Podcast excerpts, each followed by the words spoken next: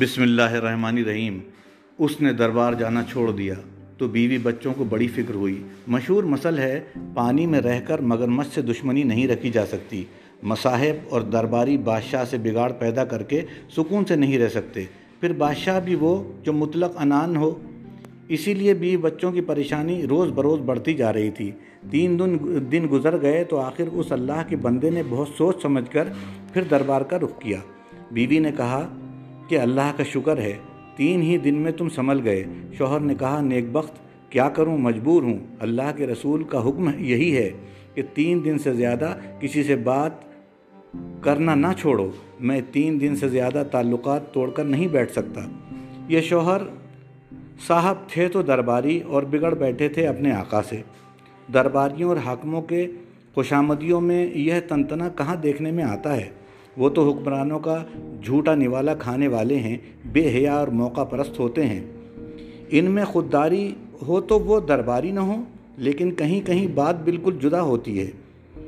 یہ جس بادشاہ کے دربار کا تذکرہ ہے، وہ بھی اللہ سے ڈرنے والا تھا۔ اور اس کے مصاحب بھی اللہ سے ڈرنے والے تھے۔ جہاں دوستی بھی اللہ کے لیے ہو اور دشمنی بھی اللہ کے لیے، تو وہاں بڑا پاکیزہ ماحول ہوتا ہے۔ یہ جو درباری اپنے بادشاہ سلامت سے ناراض تھا، اس کی وجہ یہ تھی کہ ایک دن دربار میں آقائے ولی نعمت نے اسے بلانا چاہا تو اس کا نام لینے کے بجائے ایک فرضی نام سے اسے پکارا۔ تاج الدین تاج الدین کی تکرار ہوئی تو اس نے پلٹ کر بادشاہ کی طرف دیکھا۔ یہ معلوم کرنے کے لیے کہ اس اجنبی نام کا درباری کون ہے، لیکن اشارہ اسی کی طرف تھا۔ وہ تعمیل حکم میں فوراً بادشاہ کے قریب پہنچ گیا۔ حکم بجا لا کر وہ گھر لوٹا۔ تو تین دن تک دربار جانے کے لیے اس کا دل نہ چاہا۔ اسے بڑی شدت سے اپنی رسوائی کا احساس تھا۔ آدمی وزے دار ہو تو بڑے رکھ رکھاؤ کا ہوتا ہے۔ خود بھی دوسروں کا بڑا خیال رکھتا ہے۔ جتنے مسلمان حکمران ہوئے ہیں، ان میں سے ایک دو ہی ناصر الدین جیسے تھے۔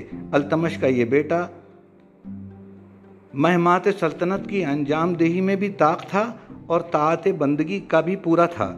کیوں نہ ہوتا، آخر کو التمش جیسے تہجد گزار حکمران وقت کا فرزند تھا وہ۔ وہی ناصر الدین ہے جو کلام ربانی کی کتابت کر کے گزارا کیا کرتا تھا۔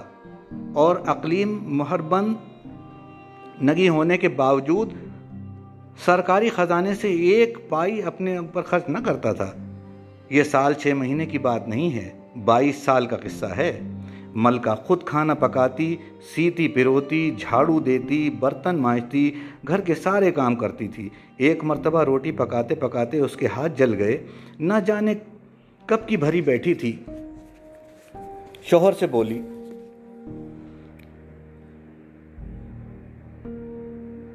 خزانہ بھرا ہوا ہے، میرے لیے ایک لونڈی خرید لیجیے۔ کچھ تو آرام کی میں بھی مستحق ہوں۔ ناصر الدین نے جواب دیا کہ ایسا سوچنا بھی مت۔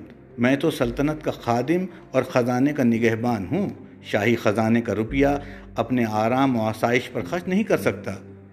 یہ مانتا ہوں کہ تمہیں بہت تکلیف ہے، لیکن کر کیا سکتا ہوں؟ صبر کرو، اللہ تعالیٰ آخرت میں اس کا پھل عطا فرمائے گا۔ ناصر الدین جیسے بادشاہ وقت کا دربار، کا درباری جب تین دن تک غیر حاضر رہا، تو خود بادشاہ کو بھی فکر لاحق لاحق ہوئی۔ جس دن مصاحب آیا تو پوچھا، کیا بات ہے؟